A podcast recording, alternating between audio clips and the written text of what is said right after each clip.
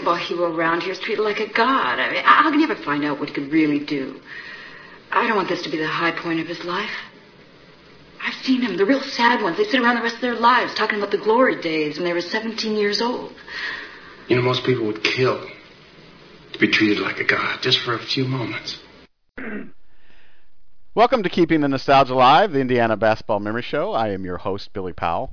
Um, today with us, uh, if you go to the website markmontieth.com, and because stories need to be told, there it, it's an amazing website. Go through it. There's great interviews. Uh, it, it's just very cool. Uh, Mark has a great passion for the game of basketball. Um, in his bio on the website, uh, he states that you know he played a little bit of high school basketball, but he doesn't go into that very much because he says that's a story for another website and another time. So hopefully we can get a little bit out from him from that today. Uh, he also has a book. It's called Reborn: uh, The Pacers and the Return of Pro Basketball to Indianapolis. It's out. You can go to his website. You can go online and get it also. Um, I was in my eighth month of gestation with my mother uh, uh, in 1967. Uh, before the Pacers actually started uh, playing basketball, so I'm a I'm a little bit of a, a youngster. Uh, and one of the other books uh, that you can possibly get too, which was one of the first books that I read before I started doing this show, uh, was is Passion Play. It's a season with uh, Purdue Boilermakers head coach Gene Keady. Uh, it, it's very good. And Mark has been with the Pacers for years, uh, does great stuff. And uh, Mark, thank you so much for taking some time out of your busy schedule and help keep the nostalgia alive and kind of share what you do, how you do, why you do it, and and stuff like that. Ah, my pleasure, Bill. It's always good to talk Indiana basketball. It is, isn't it? So what what was the what who first introduced you to the game of basketball? Do you have a first memory of what you saw or a game you were at or was it your dad that put a basketball in your hand or and, and tell us a little bit about your family too, brothers, sisters, stuff like that. Okay, well, yeah, just growing up in Indiana, in Indianapolis, you know, it's hard to avoid basketball and um, my dad didn't play like high school ball or anything like that, but was certainly a fan. And I have a brother who's 10 years older, David, uh, whose best sport was uh, high jumping. He was uh, set the high school record for high jump and then did the same thing at Wabash College. And by the way, at the age of uh, 72, uh, is still jumping competitively in, in senior events. But uh, he played high school basketball. So my first memories are going to the old Pike High School gym as a you know five six year old kid uh, and seeing those games, and it was just you know I just loved it. Great uh, atmosphere and. And then I also have memories of watching the state championship games on television. The first one I recall is from 1961, one of the classics when Kokomo defeated Manual in overtime. Uh, you had the Van Arsdale twins playing for Manual, and uh, Goose Ligon was with Kokomo, Ronnie Hughes. And I just remember being at my grandmother's house watching that game on a black and white television. I remember the uh, my uncles uh, who had gone to either Shortridge or Tech rooting against uh, Manual because they were the city rival, and my aunts uh, who had gone to city high schools rooting for Manual because they were the local team. You know, I kind of told you about uh, how people think. Um, and I just remember Manual wearing white uniforms and Kokomo wearing dark uniforms. Had no idea what color, and that's always stuck with me. So the state championship game was always a big deal, and uh, it just kind of gets in your blood. My dad was a season ticket holder for Butler as well. He was he's a Butler grad and so we went to a lot of Butler home games and saw them knock off some of the nation's more powerful teams. They beat Michigan with Cazzie Russell. They almost beat Ohio State with Gary Bradds and those guys. And they, uh, you know, they played everybody. I saw them play. I saw them beat Purdue when Rick Mount was a sophomore. So uh, just going to a lot of games and seeing games on television and having parents who appreciated it and were fans, that kind of thing. Uh, having an older brother who played it, uh, all that stuff kind of added up and uh, got basketball into my blood. And we did have a hoop in the driveway. Dad hung a hoop over uh, one one of the garages with a wooden backboard, so there was always a place to go and shoot. And you know, uh, uh, a lot of people outside the state of Indiana won't understand this, but you played basketball when it snowed, rained, was hotter than hell, all kinds. Every any any season you played basketball outside on that hoop, didn't you? Yeah, absolutely. I have memories of uh, playing in the winter and going inside and turning on cold water to warm up my hands. You know, because your hands were that cold, they were frozen. If you turned on hot water, it might have been dangerous. But you know, you would use cold water to warm up your hands, and you know, it didn't matter what you were wearing. You were just out there playing. You know, you got exercise by shoveling the driveway, get the snow off the driveway, and go shoot. So it was great to have access to that all the time. You know, when I was in sixth grade, I had the opportunity to go and watch uh, Broad Ripple play New Albany in the state finals in 1980, and uh, I remember just that game just so vividly and the the memories of it and how you know I wanted basketball to be a part of my life. Was that the same way when you were watching Kokomo and Manual play? Yeah, no question. You know, no question. If you'd asked me when I was six, you know, eight years old, whatever, what I wanted to do, I wanted to be a basketball player, and and playing high school basketball would have been the biggest thing. You know, I, I probably realized before too long that I wasn't going to be a pro, but certainly to play high school basketball was the greatest desire I had. You know, because it was uh, such a big part of my life. You know, in Indiana before the Pacers high school basketball was it. I mean, college basketball certainly was big, but Indiana high school basketball was the biggest thing because of that state tournament. You know, uh, when it was played at Butler up until 1971, it would always draw a sellout crowd, and it was always on television. I mean, sectional and regional championships were on television, and uh, it was just a huge part of everybody's life. It brought people together. It added a lot of color and excitement to people's lives. Uh, a lot of great stories came out of that. It gave so many kids something to, I guess you could say, shoot for on a literal basis uh, to do. You know, you wanted to be a high school athlete, and and to be a high school athlete within your community was a big deal. You know, I played on team a team at Pike that as a junior that won the first sectional and regional championship in school history we got out of school. You know, we got out of school on Monday for winning a sectional. it was you know, we all showed up and had a pep session and went home. The following week we did the same thing. I guess they figured there was too much excitement going on that nobody would have gotten anything done in class anyway. So that's how big of a deal it was just to win a sectional back at that time. So it was in it was in everybody's blood. I mean, winning a sectional for, with single class basketball was almost just as good as winning the state championship. Oh yeah, for certain communities, no question. You know, you'd have a, a smaller school knock off a bigger school or whatever, and yeah, to win a sectional was a big, big deal. It's amazing to me. You know, I mean, Pike High School existed back, oh, I think into the 1800s. It was called New Augusta High School up until World War II period. But it's amazing that that school had never managed to win a sectional. You think you get lucky one year. But uh, my junior year, uh, which was the 71-72 season, we got lucky then too. Really, we had a bye, and we only had to win two games to win the sectional up in Lebanon, and we won that. And then we went back and won the regional, and it was just an amazing feeling around the school. And I wasn't, you know, the star or even a really important member of that team, but it was still a big thrill for me and for the entire student body. You know, you, you brought up that uh, uh, the game against Butler beating Cazzie Russell in Michigan. Uh, someone who's very really looked over a lot in high school basketball and at, at Butler is uh, I think Lon Showley. Showley was on that team, wasn't he? I think that's right. Yeah, there I you know there was a guy Ron Salatich played at Butler. I could remember a lot of games. Uh, guy Clarence Harper uh, was a guy on that team. I could remember. I mean, Butler had a team in what was it, 61 or 62 that went to the NCAA tournament back when only like 16 teams got into the tournament and they beat Bowling Green, a team that included Nate Thurmond, a future Hall of Famer. Then they lost to Kentucky, I think, in the final eight. And, uh, you know, those guys, you had Jeff Blue and Tom Bowman and Larry Shade and Jerry Williams. I remember a lot of those names. And, you know, you remember that, don't you? You know, the, the names, even if they were just good high school or college players, you know, those names – stuck with you when you're a little kid because you thought those guys were gods, even though they might have been just their kind of run of the mill player on the national scale. Uh, you know, if those were the guys you watched, those were the guys you wanted to be like.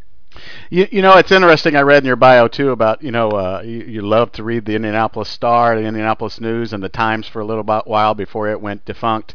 You know, I, I did the same thing when I was a kid from that 80, probably 1980 to 1986 period where I, I couldn't wait to get that Indianapolis News or Indianapolis Star and, and read about high school basketball. Yeah, you know, I uh, I guess for me, words, reading, writing came a lot more naturally than math and science. You know, everybody has a different kind of brain, and for me, those things were more interesting and, and came more easily. So yes, you know, I always look forward to getting the newspaper and reading that and just kind of inhaling it. And you know, obviously you learn a lot that way. And this is, of course, before ESPN and uh, social media, so that was really the way to get information. And uh, somebody like uh, a sports columnist like Bob Collins, you know, was a major sports figure and powerful, had power within the state, much more so than a, a columnist would today. So, um, you know, those were, you know, I would. I'm not one of these guys who says, "Oh, the newspapers were so much better back then." I think you know the talent at the newspapers today is better than ever, just like the players are better than ever. But certainly, the newspapers were bigger then, and had more information in them, and were uh, more important to the general public, and were read by more people um, and you know that was yeah that was a big part of my life you know just to read the paper every day you, know it's interesting chat about hinkle fieldhouse and uh, we were back home about five years ago and you know the nice thing about hinkle they, the doors are open you can go in i tell you you could put a blindfold on me and you could walk me into hinkle and i could you, you and you could just you could take me for a trip and then bring me in you'll say where are you at and the smell itself just brings just oozes memories from that uh, yeah. basketball, you know, arena. Yeah, no question. My brother lives in that Butler Tarkington area over on Capitol, and uh, many times uh, when I'm over there with my wife, or we just sometimes we'll go to Butler just to walk the campus uh, in good weather, and you got to go inside Hinkle. It's just automatic. You go inside Hinkle Fieldhouse just to look around you know, I could take you exactly to where my dad's season tickets were in the balcony above one of the baskets there. I guess it'd be the south end. And um uh, it's just a classic place. You know, I could remember as a kid if the game got boring, if it was a blowout, you could run up and down the ramps. and uh you know, it was just a cool place to think that they built that in 1928, a place that massive. It's got to be the nation's most historic basketball facility. I know it's not the oldest. The one Minnesota plays in opened at the beginning of that season. Uh, Hinkle didn't open uh, until like January, February of that 27-28 season. Uh, Butler Notre Dame game was the first one played there. There's a handful that are still in use that are older, but think of all the great players that played in uh, what's now called Hinkle Fieldhouse, starting with Johnny Wooden in 1928 in the state championship game there and then all the way through, you know, you had professional teams playing there in the 30s, 40s, and 50s. Um, Butler played a national schedule. You had the best college players there. You had the first ABA, ABA All Star game play there. I mean, Oscar Robertson played there. Larry Bird played there. We could go on forever. Uh, I can't imagine, with the exception of perhaps a place like Madison Square Garden, although the current one you know, certainly isn't old enough to have included guys like Johnny Wooden. I mean, I would say Butler has had more great players come through there than any arena in the country. Do you feel like they've done a really good job of kind of modernizing the place without really modernizing the place? Yeah, I do. You know, you have to do some things to make it more comfortable for people. Uh, as you know, it used to be all bleacher seating, wooden bleachers. Uh, and so now they have chair backs and, you know, while some people might be nostalgic about how it used to be, uh, I think you have to do that. You know, certainly what you have to charge now for a college basketball game, you've got to provide some comforts. Uh, the alums, you know, are, are willing and able to pay it. So I think they've done a good job. You can't mess with the outside. Uh, you know, keep the windows. You got to keep those windows uh, free uh, for so the sunlight can come in. Uh, so yeah, I do. You know, it, it's a good uh, compromise, so to speak, uh, of the history of it, the nostalgia, and the modern conveniences. So yeah, I do think they've done a good job. And Mark, what was your first uh, uh, uh, organized basketball experience? As a player? Yes. Or oh, well, I played uh, junior high school. You know, I mean, when I was coming up, now kids, you know, are playing when oh, yeah, they're like six, seven years old. You know, yeah, and I would have loved that personally, but you know, I let's see, my first organized was fifth grade intramurals. You know, elementary school intramural team in fifth grade was the first time I had a chance to put on a uniform and be on a team and you know and have competition. And then same thing in sixth grade was intramurals, and then starting in seventh grade we were able to play uh, other teams. You know, I could remember the first game I played in a real game against another school was against deaf school uh, in seventh grade. I could even remember, uh, you know, I hit the first shot I took, a little turnaround and shot in the lane, you know, and uh, those things just stick with you. So uh, up through junior high and then high school, you know, there's a lot of things that will stick in your mind. When you got to Pike, was Ed Siegel already there, or did he come along about your sophomore year? He came along. I think it was my sophomore year. Yeah, that sounds right. Uh, might have been freshman year, but I think it was sophomore year. He became the coach, replaced Paul Curtis, who went to Crawfordsville, and he was the varsity coach. I played for Ron Iwema as a sophomore on the JV team, and he was a Butler player, and I'd watched him play at Butler, so I thought that was pretty cool. And to tell you how your perspectives change, I mean, Ron Iwema was a good player at Butler, but not a star player, not an all conference player or whatever. But you know, we might play in a some kind of little three on three game that he would be part of. And I thought, man, this guy is so good. He could be playing for the Pacers. He just seemed so good uh, when I was a sophomore. You know, so much better than what I was that I felt like, ah, he got to be playing for the Pacers. How could they be any better than he is? But you know, you it tells you what your limited perspective is at a young age. But uh, he was a fun coach to play for, and uh, uh, you know, that's kind of I probably made more progress that season than in any other in my career, such as it was. you know, it, it's fun. I, I love doing this stuff. Just you know, finding pictures and stuff like that. Were you? Did you choose number thirty-four, or was that just what was left? Oh, you got my senior picture, huh? Uh, I wore 30 as a junior, and then I switched to 34 as a senior. I guess for two reasons.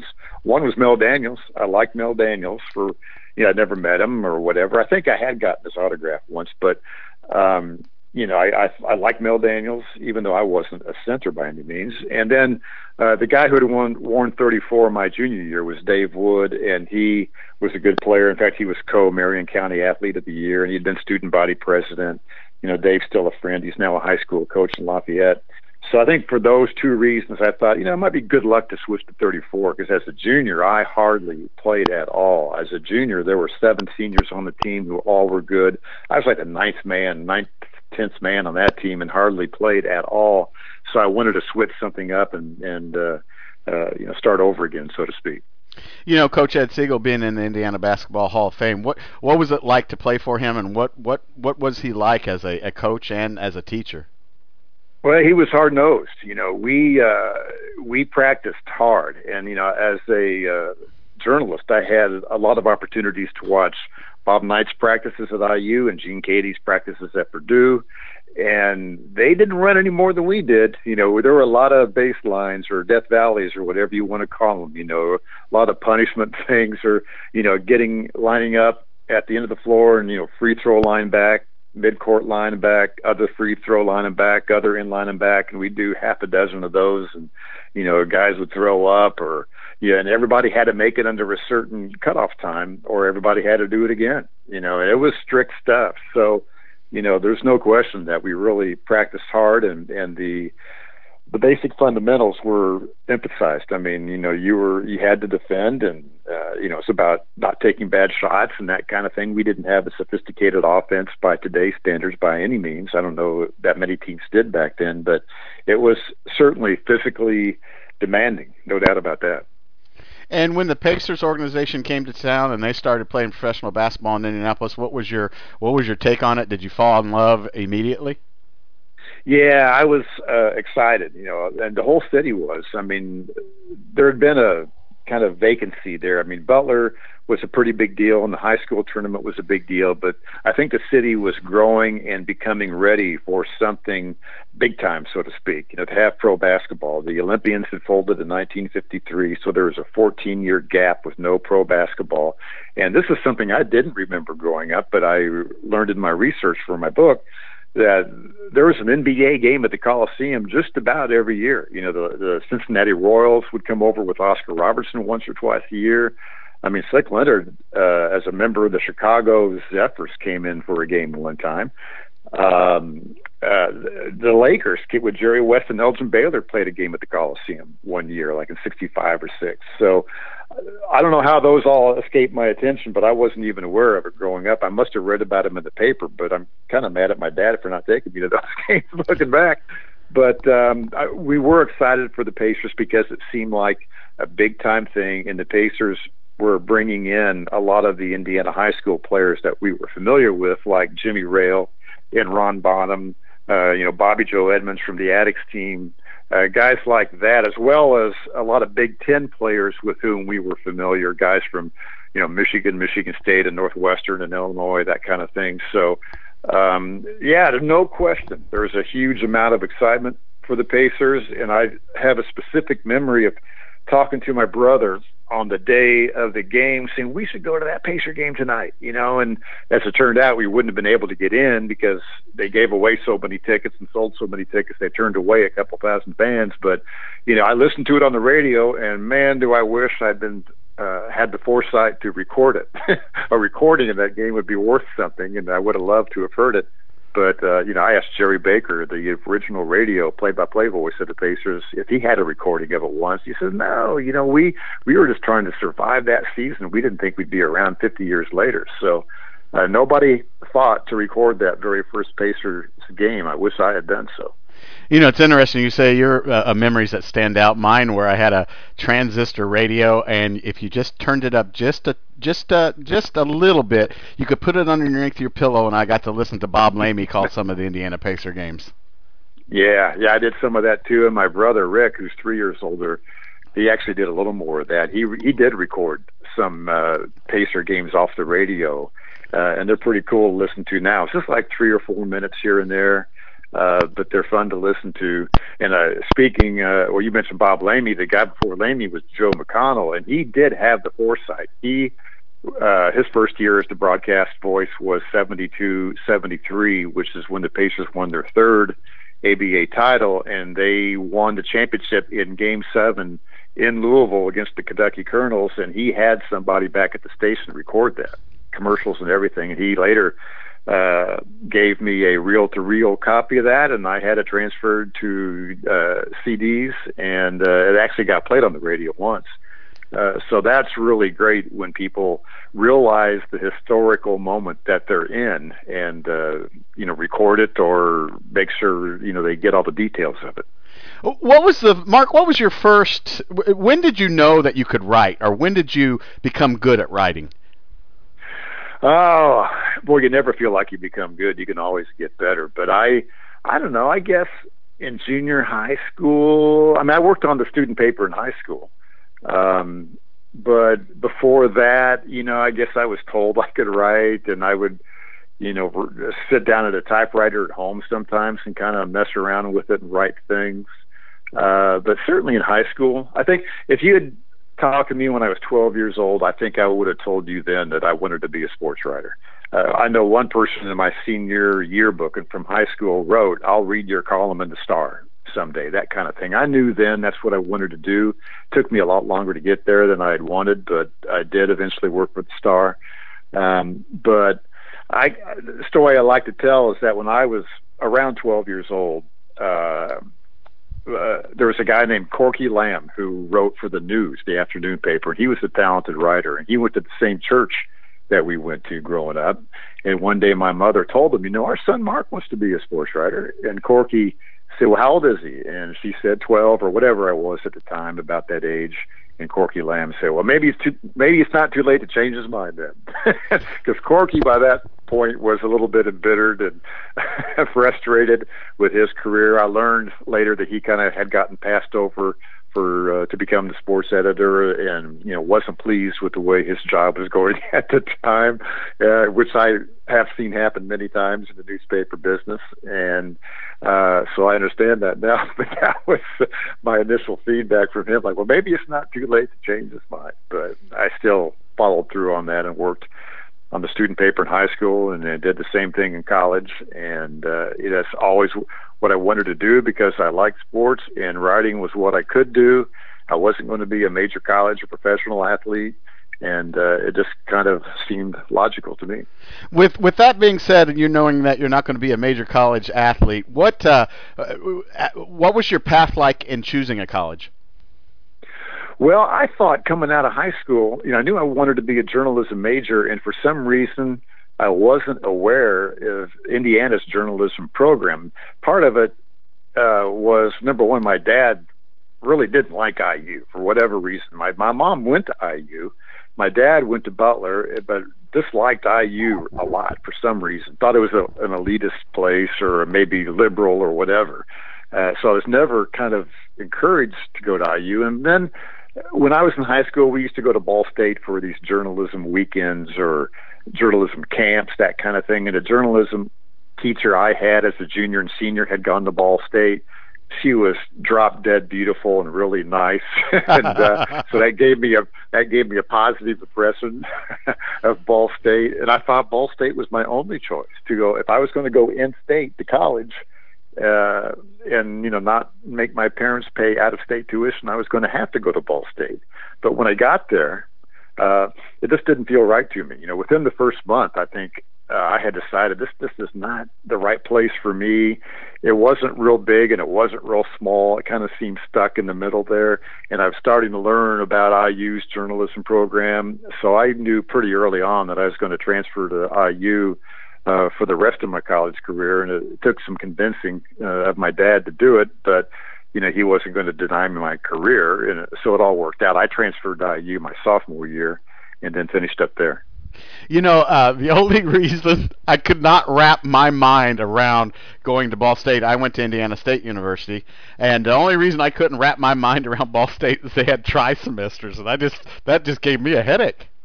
but you know what? That worked out to my advantage because I took you know more classes. Some of a lot, most of my credits transferred to IU, so a class I had taken for a shorter time period, you know, counted as a whole semester's class at IU. So I kind of came out ahead, if I remember right, from my freshman year. You know, I was a little bit ahead of the game when I got to IU as a sophomore. And you get to IU as a sophomore. Uh, do you go directly to the Daily Student? Yeah, you know, that was kind of scary. You get down there, you're on the big campus, and you naturally assume that the people on the student paper are just, you know, smarter than you and better than you. It's kind of intimidating, and nobody comes to get you. You know, nobody comes and says, "Hey, do you want to work on the student paper?" You know, you, you're taking journalism classes, but you have to uh, walk in that door of the newsroom one day and find somebody and say, "Hey, I'd, I'd like to work here." And I did that finally. I didn't do it until uh, I guess the second semester of my sophomore year. I was down there a semester, and then the second semester, I finally walked in the Daily Student and um, told somebody, and I was directed to the sports editor. Talked to him, and you wind up writing little items on club sports, you know, not even varsity teams, that kind of thing. And uh, I guess the thing that I did that really advanced my opportunity there was I went to summer school after my sophomore year and uh, really got ingrained that way because there was only like a few people in the sports staff over the summer. You're putting out, gosh, that was a weekly, maybe twice a week or something like that in the summer. That was a great opportunity for me. And then I wound up being sports editor uh, the second semester of my junior year. To and that was when they went undefeated and won the championship in 1976. And I didn't cover the team; I was strictly the guy in the office putting out the paper every day and, and then covered the team my senior year uh, in 77 that tells you that covering the basketball team was actually a bigger deal than being sports editor at that time. And my timing was both good and bad as far as covering the IU basketball team. It was bad in that it was the only season that a Bob Knight team down there did not go to a postseason tournament. You know, we're talking the year after they go they go undefeated and win the championship in '76. You got a freshman class of Mike Woodson, Butch Carter, Glenn Grunwald, guys like that. Um, so maybe that was bad, but it was good because about five guys quit the team before, during, and after that season. It was a great journalistic experience. Um, I got kicked out of practice by Bob Knight one day for something somebody else had written in the student paper. um, and, you know, so it was a challenging experience, uh, but a really good one just from a journalistic standpoint, regardless of the fact the team wasn't that good. You know, you can uh, uh at markmontieth.com. You can in his bio section you can uh, read that story about the uh, the Bob Knight experience, which is a I got a good chuckle out of it reading it. So that was uh, that was trial by fire, wasn't it? Yeah, it was. You know, that's stuff they don't. That's what they don't teach you in class. You know, what do you do when you get, get kind of practice by the coach? You know, so you've got to get the real world experience. I tell kids that all the time. You know, your classes are important enough, but what you really need to devote yourself to the most is the practical experience. You got to get out there and cover games and do stories and make mistakes and you know learn in the real world. That's the only way to really get better. So while running the paper, while being the sports editor, what what is going through your mind on what you want to do with your life? Oh, I wanted to work for a major city newspaper, ideally in Indianapolis. You know, that would have been the best thing by far. Uh, it's where I grew up, and you know, all my knowledge was for the Indiana sports teams. You know, I really didn't want to go out to New York or whatever, and and uh, start covering games. I didn't have any great desire to work for the New York Times or LA Times or whatever. I wanted it to be in Indianapolis, but I didn't get that opportunity. You know, and you learn some of the practicalities of it that, you know, I didn't have the right connections. There were, you know, people on the staff in college, you know, who really uh, didn't do as much as I did there, but they had the right connections to get a job at the Star. I had to start out in Marion, Indiana, at the Chronicle Tribune, and you know, 22,000 circulation covering the county high schools. I didn't even cover Marion High School. I covered Oak Hill and Madison Grant, and you know, those kind of places. But that's okay. You know, again, you're obviously not going to be all that good coming out of college, so you're making your mistakes before a smaller group of people um, you're not going to get swallowed up into you know by a bigger staff and so I got opportunities there. I was only there for a year and a half, and then I went to Fort Wayne and started getting better opportunities to cover college. Like college, just covered a lot of IU and Purdue games, football and basketball. Made three-hour drives to Bloomington and two and a half-hour drives to West Lafayette to cover games. Uh, I was able to work out of Indianapolis starting uh, in 1980 four, when the Colts moved to Indianapolis, they kind of stuck me in Indianapolis as a central location, and that was great because I got to do not only IU Purdue stuff, but Colts and Pacer stuff. You know, whatever the biggest thing was at the moment, and I was two hours away from the office, so that turned out to be a great opportunity, and I was with that paper for uh, 11 years. What was you know in, in all this working up to uh, uh, coming back to Indianapolis? Did you and, and, being a writer? Did you have a uh, and even in, through your whole career? What are some of your moments where you're like you know you're talking to someone uh, and you're like, wow, I can't believe that I'm talking to this person and I'm a writer.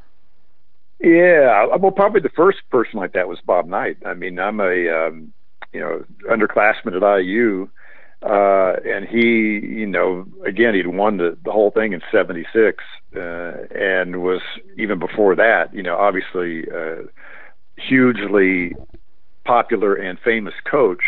And I was naive. I remember when I was an underclassman, before I was covering the basketball team, I don't know why, but I got the idea in my head. I want to do a story on the assistant coaches to Bob Knight. You know, who are these people, and and you know, who are the ones who helped Bob Knight? And I just walked in. I got permission to do it, I guess, and I just walked into Assembly Hall one day, uh, not knowing you're not really supposed to do that. And I walk in, and he's in there with his assistants, and I just walk up and introduced myself and tell, told him what I wanted to do, and he was in a good mood that day, and he was very nice to me, and and I talked to his assistants. So, but that was kind of an, an intimidating experience, certainly, and it worked out okay. But uh, that was one. Um, I guess certain pro athletes that you wind up talking to. You know, I was going to Pacer games in the 80s. Uh, they weren't very good, but I would go to games and do feature stories and stuff. I remember having a fairly lengthy one-on-one conversation with Julius Erving. His last season, he was kind of on a farewell tour, and when they played at Market Square Arena, uh, you know, I wanted to do something with him, and I hang out after the game after everybody had left, and he gave me probably 15 minutes just one-on-one. He had all these people waiting for him outside the locker room. I'm just a guy with the Fort Wayne Journal Gazette and he couldn't have been nicer to me. And uh, I can't remember the story I wrote, but uh, that was certainly a memorable experience. And he's always been a class guy, and that's an example of it. I remember chasing after George McGinnis. You know, I of course had seen George play on television in high school, winning that 69 state championship and scoring, you know, was it 50 points, 53 points in that Indiana Kentucky All Star game down in Louisville. So, and I, of course, watched him play for the Pacers. So, when I was a sports editor of the Daily Student, I started the thing of doing feature stories on professional athlete, athletes who had gone to IU. And uh, I wanted to do McGinnis, so I went up to Chicago with a friend uh, George is playing for Philadelphia at this point, and he's as big a name as there is in the NBA. You know, ABA MVP, he's an NBA All Star. He's you know as good a player as there is in the NBA. So we're talking the seventy-five, seventy-six season, I guess. Uh, yeah, this would have been George's first year in Philly, and uh, or might have been the following year, one of those two years. And a, a friend of mine went up with me, and he talked to John Laskowski. He was playing for the Bulls I went up to talk to McGinnis. We found out the hotel they were staying at and hung out there in the lobby. I was hoping to talk to George before the game, before he left for the game. I, you know, found him and he said, "No, no, no, I, I got to go now, but talk to me over at the arena before the game." So we went to old Chicago Stadium. I went into the locker room, and he said, ah, "I'm too busy right now. Just talk to me after the game." And so I went uh, in their locker room after the game, and of course he was had doing all kinds of interviews, and uh, and by the time everybody was done doing their daily work, he said, uh, "We got to go now. Catch me back at the hotel." You know, this is before charter flights, so teams would stay in the city the night of a road game. So they went back to the hotel. So I went back to the hotel and found George in the lounge, kind of holding court. Had a bunch of guys sitting around him Roger Brown, the retired pacer at that point, had driven up from Indianapolis just to say hello. He's kind of sitting off to the side. I almost felt sorry for him because he was kind of forgotten. Here's a recently retired great player who's just kind of sitting there, no one paying attention to him. And I just kind of hang around and finally, you know, approached George and, uh, and he gave me like 10 minutes, you know, with all these people around him. You know, I interviewed him for about 10 minutes and that's George. You know, I've gotten to know him very well since then. Written on him many times. In fact, George let me go. Excuse me. George let me help him with his Hall of Fame induction speech. You know, from last year. And um, but I tell him that story. You know, you didn't have to be nice to me back then. I was just a college kid and chasing you, chasing around uh, to get some of your time and do a story. He was very polite to me. And George, as anyone knows, is a very nice person by his nature, and uh, you know I could tell a story to prove it. So, at any point in this time before you uh, uh, start in Indianapolis, uh, do you uh, do you think about writing books, or you think about uh, continuing with what you do for the papers? Yeah, I got the idea to do Passion Play uh, in the '87-'88 season partly, you know, I got to give credit to John Feinstein for Season on the Brink. You know, that book came out in what was it, 85, 86. Right. And was a, I mean, it was a national bestseller. It was a huge thing. Uh, I don't consider it like the best written book I've ever read, but to get that kind of access was huge. And he did a great reporting job and did a fair job. Uh, and what a lot of people may not know is he left out some stuff that you know really would have gotten people's attention. Uh, you know, but he thought it wouldn't translate that well to print. So it's not like he went in there trying to get Bob Knight. He wrote an objective account of a season with Bob Knight, and uh, that had done so well. And I had covered Purdue uh, quite a bit up to that point, and gotten to know Gene Keady and Purdue had a chance to be really good in that 87 88 season. They had Troy Lewis, Todd Mitchell, and Everett Stevens coming back as seniors and were re- regarded as a team that could win a national championship.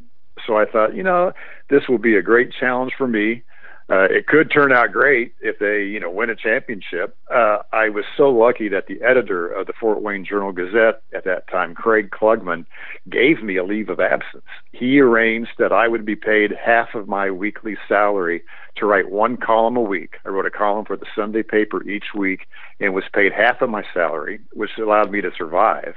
You know, I, I took an apartment in uh, West Lafayette and Gene Keady gave me total access. I went to every coaches meeting. I was in the locker room. I was on the bench for the games. Just uh, every practice, everything. And um, so that turned out to be a great experience. I learned a lot about basketball for one thing. You know, the games were just the tip of the iceberg. I saw the practices, I saw the meetings, I was in the locker room. Uh, and the book did well. You know, I mean, they wound up having a really good season. They won the Big Ten by two games in the regular season, wound up losing in the third round to Kansas State in what was kind of a fluky game. I mean, Purdue did not play that badly, but you had Mitch Richmond banking in three pointers from the top of the key is one of those games and K State hit eight out of ten three pointers in that game. So it was a heartbreaking finish, but it's still a great experience for me. And the Purdue fans were eager for a book on their program uh, in the wake of a season on the brink. So it turned out well, uh, and it was a great learning experience for me. How tiring was it? How much work did you put in on that? No, oh, I tell you what, you know the part. Uh, collecting the information was fun. You know, going to these meetings, it was always interesting, uh, and getting to know the players. At that time, I was like 12, 13 years older than most of the players, and uh, I uh, so it was enjoyable.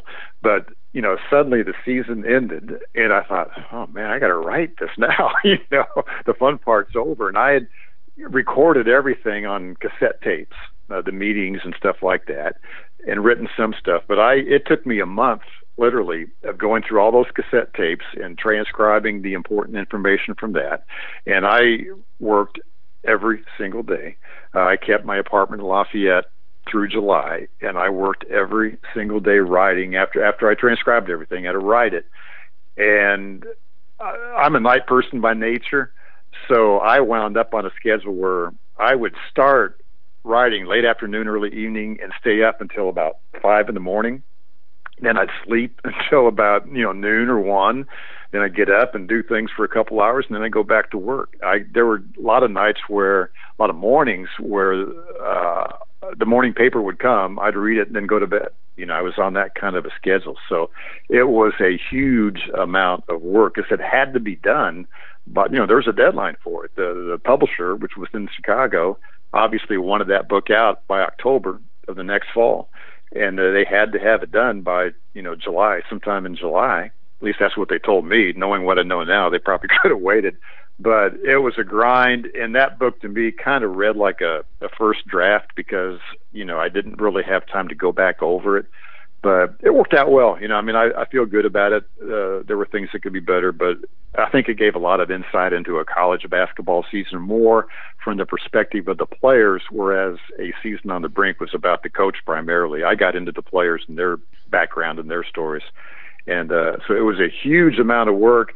And I remember, you know, this may sound weird, but when I first got a copy of the book sometime in September, you know, the publisher sent me a box of 10 and uh, when I got it, you would think I'd just be thrilled to death. I just kind of opened it, and uh, I was just tired. I was just kind of tired of it.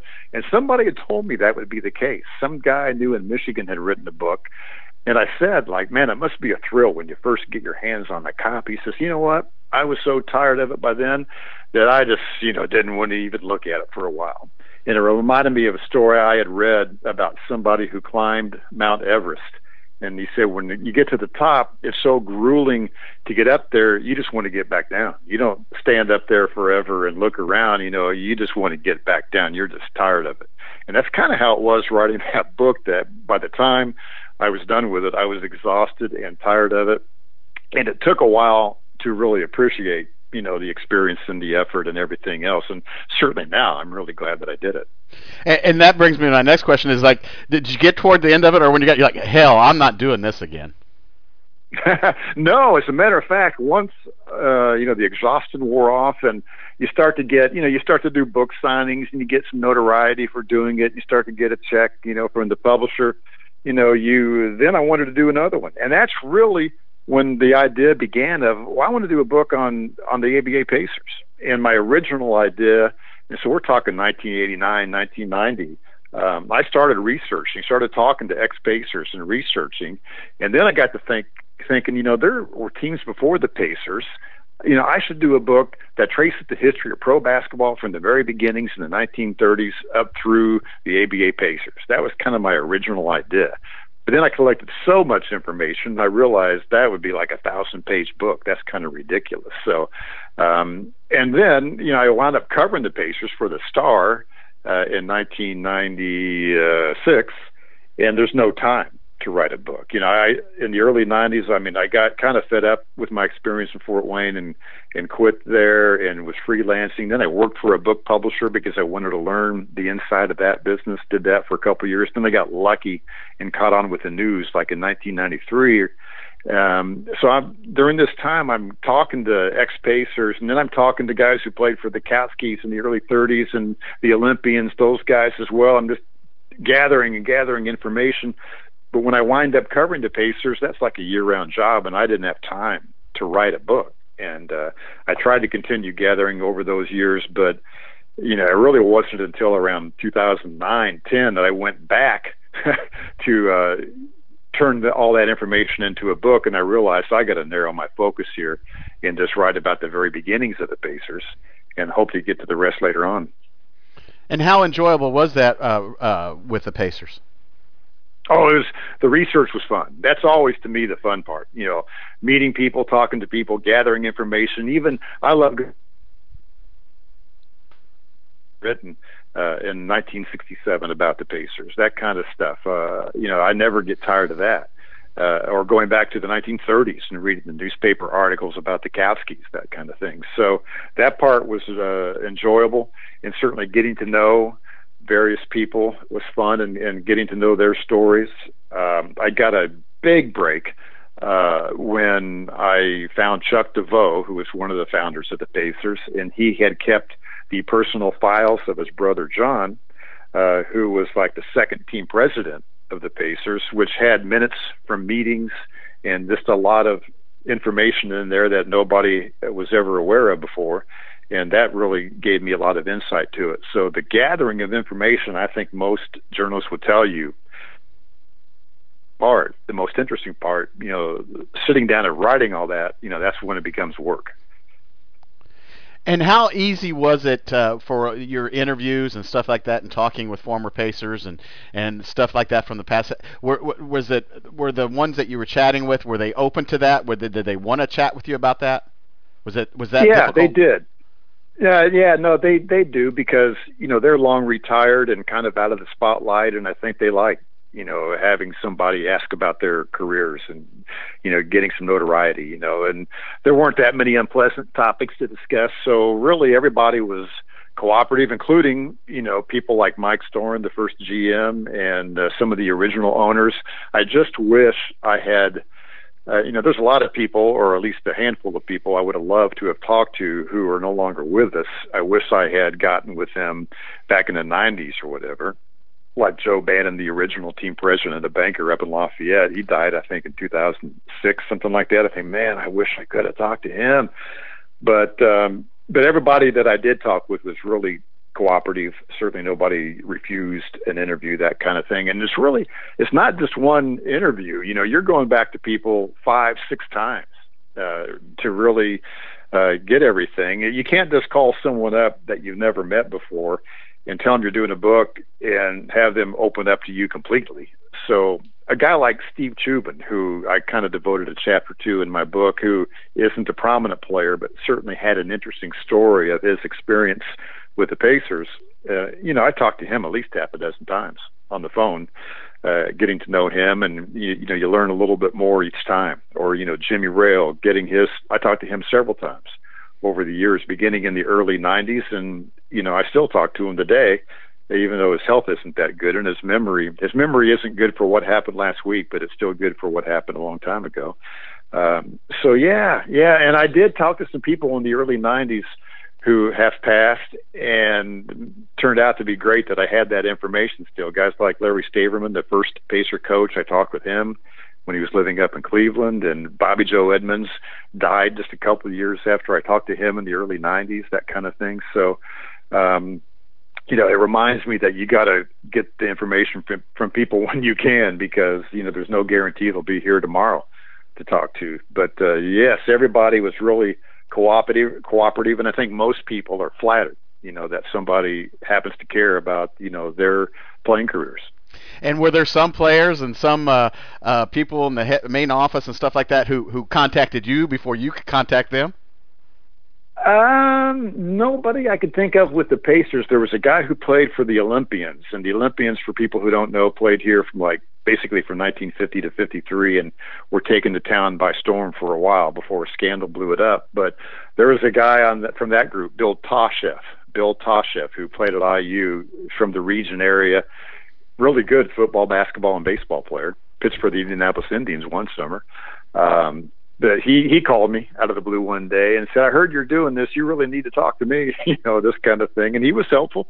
He was definitely helpful. So uh, I can't think of any of the people from the Pacer days who contacted me.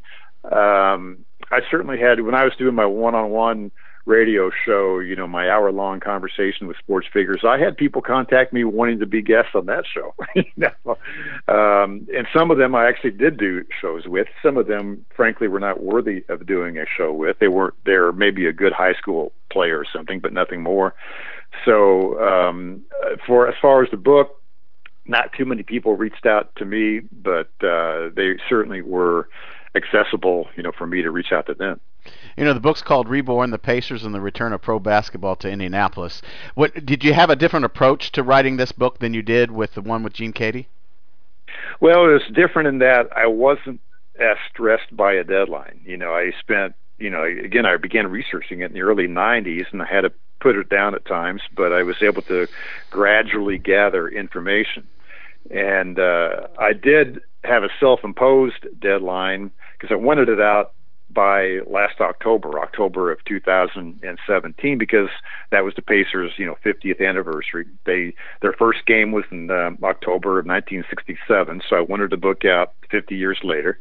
And uh, but I, you know, I'm the publisher of that book. I wanted to have control of the final product, and so I, you know, by wanting the book out at that time, that meant I had to have it done by a certain time so the printer would have it in time, you know, to be done with it and have it in stores by October. So um, I did have a certain rush to it, but not nearly as frantic as Passion Play in 1988, and that and that helped. And I, it's a um, it's a broader topic. I mean, Passion Play was about one college basketball season. This is about you know some back history of pro basketball and how the franchise came together, and then the first two seasons when the groundwork was laid for their future championships. So a much broader spectrum uh, to cover with this particular book, uh, but that to me kind of made it more interesting, and also.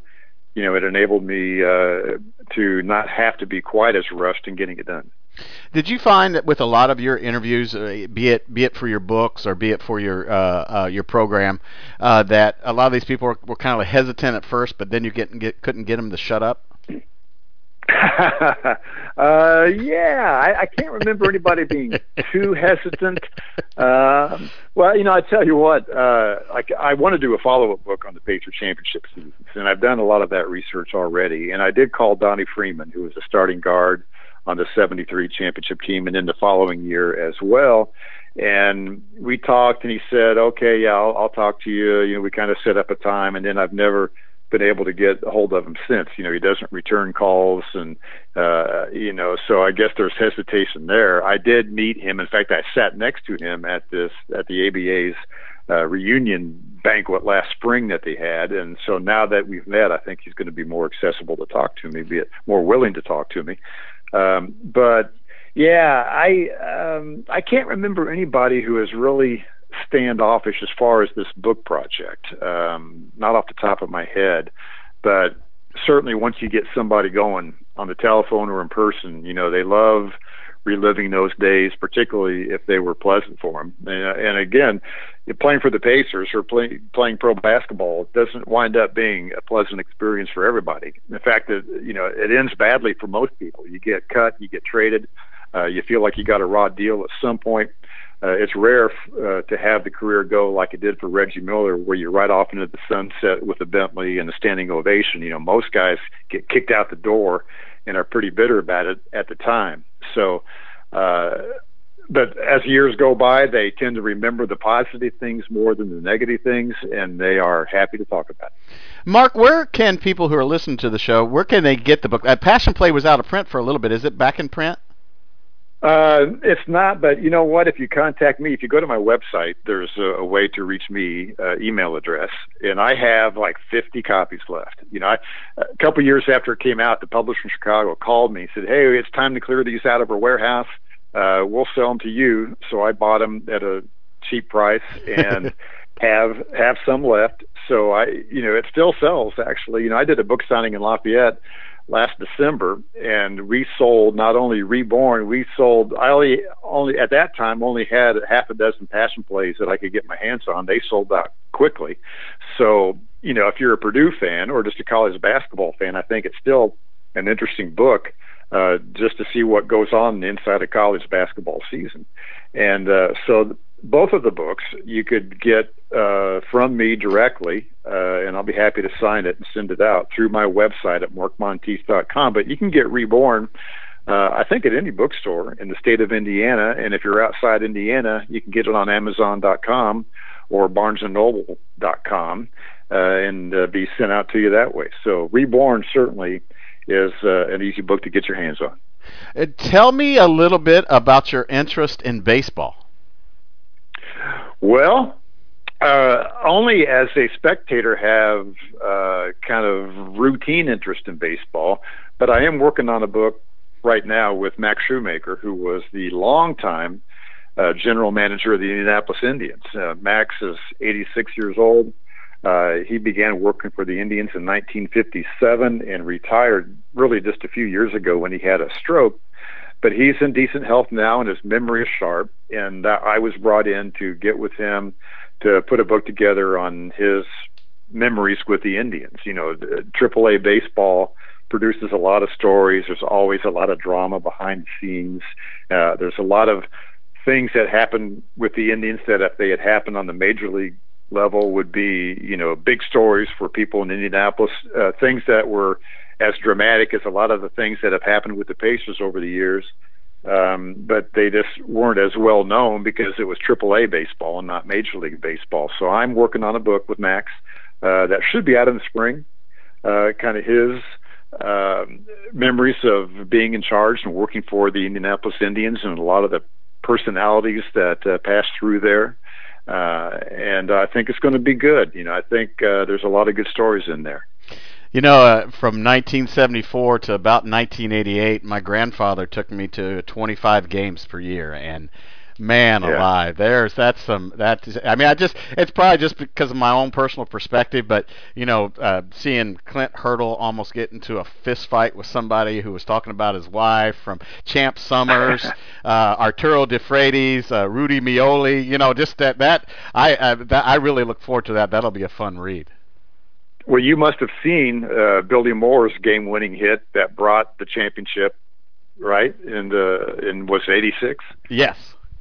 Yeah, I mean that's you know if that moment happens, uh, I mean that's you know a game seven game winning hit, you know in the bottom of the ninth type of situation, and uh, and you know I've talked with Razor Shines, you know about that. Razor Shines was at bat, looking forward to having a chance for a game winning hit. He was intentionally walked, and when they threw the first ball, and w- when it became apparent that they were going to walk him, he slammed his bat down on home plate and broke it because he was mad that he wasn't going to have a chance to get the game-winning hit. so he gets walked to load the bases, and Billy Moore sends gets the game-winning hit, and you know stuff like that's just classic. And you could imagine, you know, the, all the things that went on behind the scenes uh, for a AAA baseball team. And the Indians, as you know, a lot of great players passed through Indianapolis. George Foster, a lot of guys who went to Cincinnati. Uh, Roger Maris played for the Indians one year. Uh, this is before Max's time, but uh, and then guys came in as opposing players. Denny McLain and Mark Fidrych uh, pitched against the Indians, that kind of thing. So there's a you know a lot of great personalities and a lot of great stories too. Yeah, and one of the best stories I have is looking out my window on 56th Street and seeing Razor Shines put uh, oil into the uh, into our house. Put oil into your your house. yes, yeah, he worked for. Oh, Uh, he- Am- Go ahead.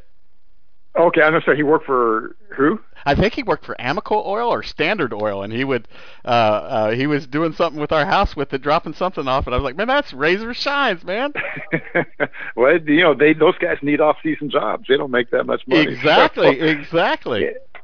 And that was a big reason for his popularity, and that he stayed in Indianapolis in the off season for most of his time with the Indians. And he lives in Austin, Texas now. I had never met him, but I've talked with him on the phone. In fact, he's providing the afterword to the book. Richard Lugar is doing the forward, but Razor Shines is doing the afterword. And uh, great guy, and he had a lot of great. He was a great clutch hitter and a great personality, as you know. Uh, he was as popular to Indians fans as Reggie Miller was to Pacer fans. So uh, I really enjoyed talking with him, and he was a big admirer of Max Schumacher, and uh, he's certainly in the book a lot. Yeah, there's nothing. There was nothing like going to an Indianapolis Indians game. I mean, you can go. We went down to Cincinnati and watched the Reds play in Riverfront, but I'm telling you, there's something different about a AAA team where people are trying to make the big leagues rather than you've already made it to the to the show. You know. Yeah, there's less ego. Obviously, in AAA baseball, guys are either on their way up or they are trying to get back up. You know, they've been humbled at the major league level and they're trying to get back up like Denny McLain was or like Mark Fidrych was. And sometimes they do. Maybe they're they're rehabbing an injury or something like that. So it's a different atmosphere. The games are not that expensive. Uh, they do a lot of crazy things uh, in minor league baseball for promotions. You know, we write about that. You know, they used to have, you know, a, a car giveaway night uh, in the early '90s, where you know you have you'd have a chance to win a car, a used car, uh, like a three thousand dollar car. Um, you know, uh, just a lot, a lot of crazy type promotional things. Some of them that work, and some of them that don't. And uh, so it's just it's human. You know, there's a lot of human stories in minor league baseball that you don't see at the major league level. Yeah, it's interesting. My grandfather always told me, uh, when the San Diego Chickens come to town, we ain't going because it's too crazy. oh, that would sell out all the time. exactly. Yes, the chicken. Ted Giannoulis was the uh, the San Diego chicken. Then he became the famous chicken. And uh, Max actually says that uh, everybody, uh, the all the owners, general managers loved having the chicken come in, but they didn't particularly care for Ted Giannoulis. So not an easy guy to work with, but he would bring in fans and he made, you know, a lot of money for the minor league teams. So, uh, you know, yeah, guys like him, or there's a guy named Max Patkin back in the 60s who was kind of a clown as well, preceded the chicken, uh, you know, who Max had kind of mixed feelings about. But, uh, yeah, just, uh, this insanity a lot of times in these minor league games uh, that you could things you could not get away with today. Certainly, Mark, what do you do? I mean, imagine having a. I was going to say, imagine having a chicken coach first base. Yeah, no, no kidding. that's what that's what was going on. uh, what do you do with the Pacers now, Mark? Well, I write. I'm basically a freelance writer, and I write for their website. You know, go to the home games and practices, and uh, you know, do basically feature stories or you know stories from the games for their website. Uh, and it's been okay because I was brought in with the agreement that I could be objective and that uh, you know I'm not a shill for the Pacers. I get accused of it sometimes, but I'm not. I don't write anything I don't believe. Um, uh, I'll admit there have been a couple times I wrote a story that they didn't post uh, when things weren't going too well. But it's, everything I write that goes up, you know, is uh, is accurate and uh, it's not you know uh, garnished to try to make it more positive than it really is. Uh, fortunately, the Pacers have always had a good front office and they try to do the right things and there's not much reason to be ripping on people so uh it's uh it's been a it keeps me active you know i got so frustrated with my job at the indianapolis star that i just left in 2008 gave two weeks notice and left and went back to freelancing and this keeps me uh, at the games. You know, I have a credential. I can go to practicing games and stay involved and you know, still kind of stay in the network, so to speak. So it's been a good experience for me, and it's only a part-time thing. I'm basically an hourly employee, so I have the time to work on other projects like a book. So it's worked out pretty well.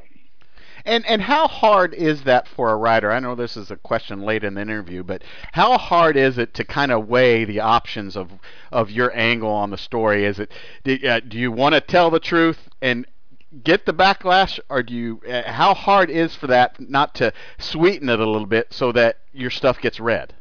Does that make sense? Yeah. Well, yeah. I, I think one thing that's changed. I think back when I began, there was an underlying pressure from readers uh, to be positive about the team you cover. I think now it's kind of flipped. I think there's kind of an underlying pressure to be negative about the team you cover. You know, if people get mad at the team if they're not winning a lot, and uh, if you're not ripping them the way they are, they think you're a show for the team. But a lot of times there's a very legitimate reason why a team might be struggling, and it doesn't necessarily mean that somebody in the front office doesn't have a clue of what they're doing or that the players aren't trying or whatever. You know, it's difficult to put together a successful team of any kind at any level. So, um, you know, now I don't think there's much pressure from people to be positive about the team. It might go the other way.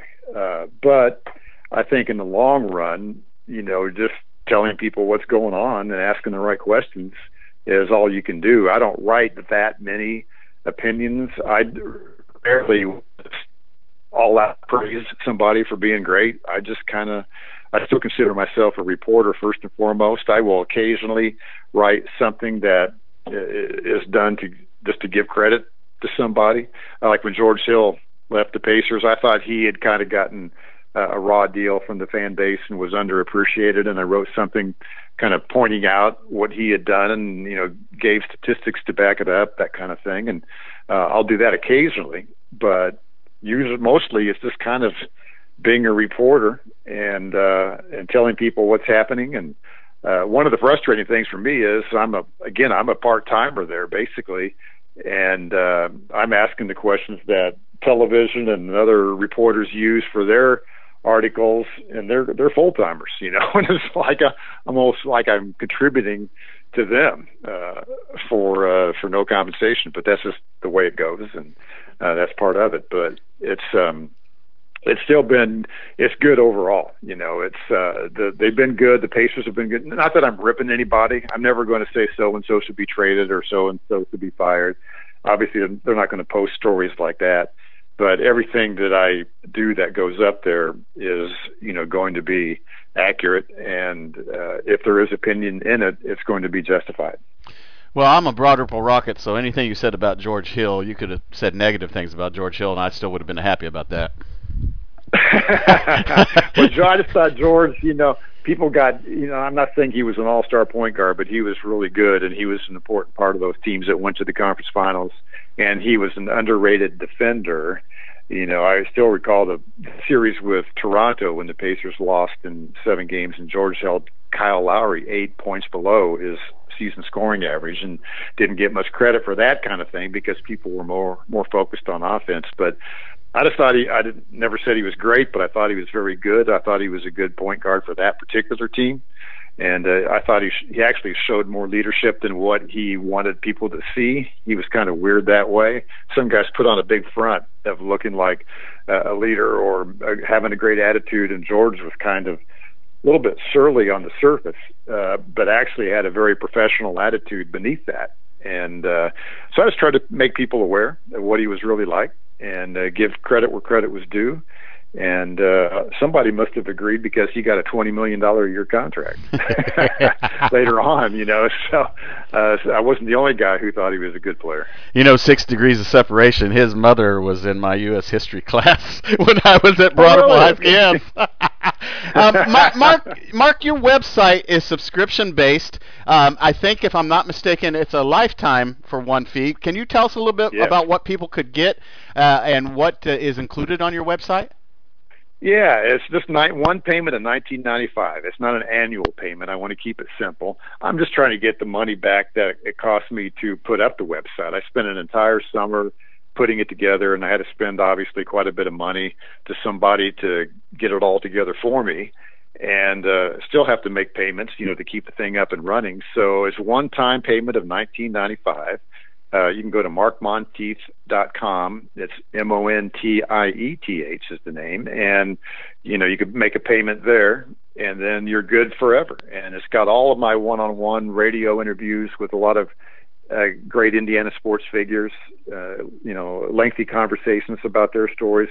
A lot of the different articles I've written over the years, uh, and various other odds and ends that I've come across uh, over the years. I even put up a shooting video of me in the basement over at Emmis Communications one day uh, shooting around just uh, just for the heck of it. So um, I think if you're a fan of Indiana sports, not just basketball but other sports as well, uh, I think there's a lot there to like. You know, for twenty bucks, it's you know it would take you years to get through it all. So I don't think it's an unfair price, and uh, I think uh, there's a lot there people would enjoy seeing. And I've seen that video of you shooting, and uh, I think you, I think you were lying about your uh, basketball prowess. well, I can shoot. There's no doubt about that. That's the one thing I can do is is shoot a basketball. My my high school career did not turn out as hoped by any means because I just had I don't know if you want to hear this or not. I just had probably the strangest career anybody in Indiana high school basketball has had. Uh, you can edit this out if you think it's boring, but uh, the first, you know, I didn't really get to play varsity basketball until my senior year because we had so many upperclassmen when I was a junior. There was no playing time for me. All those guys, you know, went on to play either football or basketball in small colleges. And um, so then I'm a senior. Suddenly I get my opportunity to play. Uh, there's only one other senior on the team. The first game of the season was against Ben Davis. I had 20 points, eight rebounds, and five assists. Everything's looking good on the day of the second game, we played Speedway, and I, I guess I had I was throwing up and everything, and I played a little bit that night. I think I had four points, that kind of thing. And it took me really, it seemed like a couple weeks before I felt right again. You know, before I before I felt healthy, and by then uh, the coach uh, had chalked it up to a rebuilding season. Yeah, we had a good underclass group, and it was obvious that particular team wasn't going to you know, be another sectional champion or whatever. And uh, I lost my starting spot, you know, and it just did not turn out well for me. So it was a huge disappointment for me. Um, and that's life. You know, I, I didn't, uh, all I wanted was a good high school basketball career, and I had basically a one game career uh, that season opener, and it was downhill the rest of the way. So that was unfortunate, but those things happen. But see, that sounds fantastic. My one year in organized basketball, I scored two points at Tabernacle, right off of 34th Street. We lost. Yeah. T- we lost 20 to two, and I said, told my dad I was so excited about scoring those two points. He said, but you lost 20 to two, and then I never played organized basketball ever since. So did you play? Was that Bob Bernath who was kind of running that Tabernacle program? Probably. Do you know Bob Bernath? Yes, yes, I've heard that name. Yes. Yeah, he's the guy who's always been involved in that tabernacle. I know he officiates games and he helps organize it. He has been, uh, he's still with the Pacer Stat Crew, and he's been a member of the Stat Crew going back to their second year of existence. And actually, the first year of their existence, while he wasn't an official member of the Stat Crew, he was going to the games. He would do the public address announcing for the preliminary games they used to have out there all the time. So yeah, Bob Bernath, I know he was a big Tabernacle guy. So yeah. he's uh, he, he's the longest running uh, Pacer employee out there now. Yeah, I also um, uh, Elliot Siegel was my baseball coach in high school. So uh, okay, and he's been he's been with the Pacers for quite a long time too. Absolutely, he goes back almost to the very beginning, and yeah, he, Elliot's a great guy, and that that stat crew has some guys who have just been there for a long time. There's been very little turnover, and it's you know it's part of the um, atmosphere out there to see those same people year after year. It's been great. Well, the book is called Reborn: The Pacers and the Return of Pro Basketball to Indianapolis by author Mark Montieth. Uh, you can go to markmontieth.com. Uh, you'll get all this information here on the uh, uh outset of the program on my little uh, summary of the program when we post it. Uh, go there if you want some some great reading material. outstanding book, outstanding website. So, Mark, thank you. we ran a little bit long. I, I, I, just like I told you, sometimes when we get these people, I don't know what I'm going to talk about for an hour. I can't get myself to shut up, and most of the time. But uh, we went a little bit long. I appreciate your time. Thank you so much, and I'm I'm pretty sure everyone's going to enjoy this. All right, thanks, Billy. I appreciate it. It's been a good. It's been a fun conversation.